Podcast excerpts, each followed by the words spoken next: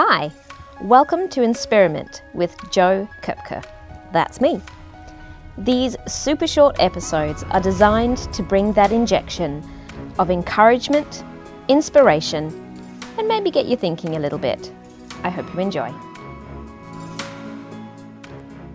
Unexpected anxiety at this stage of the COVID 19 situation.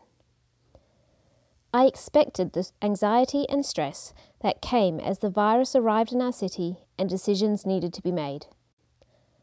I anticipated the stress that was threatening while trying to work increased hours and homeschool. The brewing anxiety that hit in the past week caught me off guard.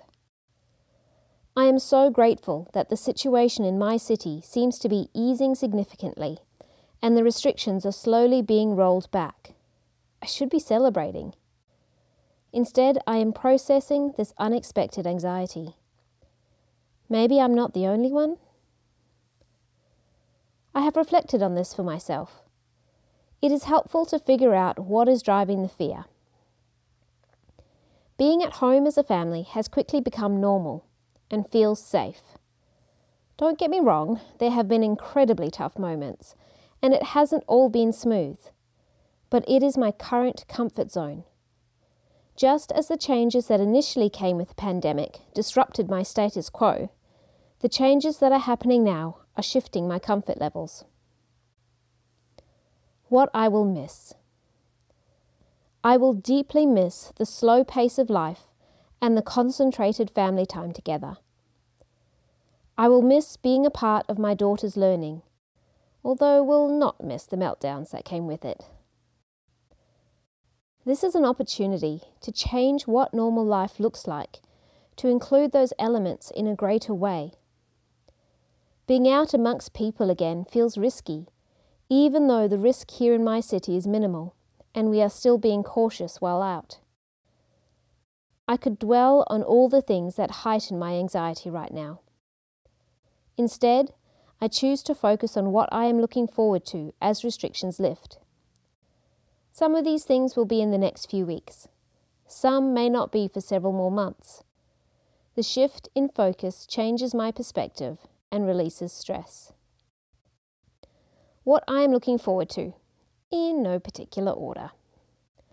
Quiet, focused work time.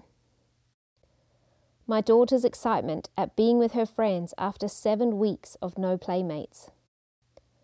Hugging my parents and grandparents hugging my friends, sitting in a cafe with a good coffee and my laptop, swimming laps in my local pool, being in church together, family holiday interstate, getting to meet face to face with fellow MOPS leaders,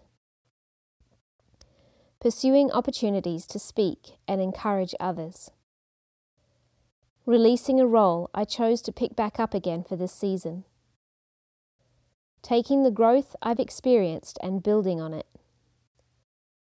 Launching a leadership coaching program for teens with Lead Different. The impact of writing this list is immediate. I feel my focus shift, my mood lift, and the stress melt away. I may need to remind myself of this in half an hour, but I will savour this feeling right now.